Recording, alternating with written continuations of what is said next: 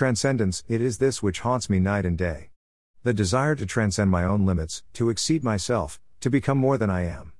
Edward Abbey. The more I read Ed Abbey's work or read about Abbey's work, the more I see similarities in our beings.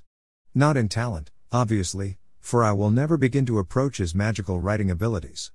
So, I rely on his many eloquent phrases as cathartic inputs to my own musings.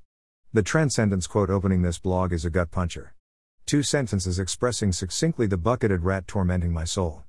For years, I've tried to transcend my artistic limitations and create works of beauty, tried to be more of an artist than talent lives in my bones. Countless works snapped and written, with very few end products satisfying me. Most doing little more than pricking internal frustration at my inadequacy. Not to mention painting, a medium I crave to express my soul but don't for fear my sad skills will stoke the embering frustrations into a raging conflagration of inadequacy. The painting I am considering composing is predicated upon simple drawings. But, there's a hitch. I can't even draw elementary stick figures in proportion, let alone the slightly more complex sketches required to undergird my conceptual thoughts. The drawing level of frustration is so high, so daunting I cringe at any attempt and regularly quit before I begin. Nothing ventured, nothing failed. Sigh. Transcendence is impossible when fear is one's only friend. I made some feeble attempts at creating an iconic, Southwest petroglyph and feel more frustration than elation. My lack of talent is palpable. The second attempt was better than the first, so maybe, with extensive practice, I could learn to create two dimensional figures with some efficacy, even stylish. I'm sure they will always disappoint their creator. What then to do? Keep trying or quit before I get behind. There are paintings in my head buried beneath heaps of dung.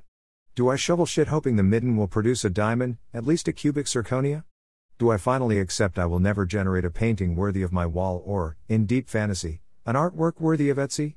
Should I continue or should I quit? Rock the Casbah. Perhaps the answer to my internal block is hallucinogenic courage to destroy my inhibitions, tear down the walls binding me on the inside. There's another problem. Even if inhibitions were attenuated, better yet, obliterated, there is still the pesky lack of drawing talent. All the drugs in the world can't overcome stone hands and make them pliable for drawing. Maybe, I should engage in the hard work of practice and draw 10,000 Kokopellis until muscle memory remembers the feeling of curves and eggs and sticks until snapping out variations of cocoa becomes second nature. 10,000 Kokopellis? I must be mad. It would take me years to create 10,000 images. But that time may coincide with retirement preparing me to break out the acrylics and paint with a measure of satisfaction.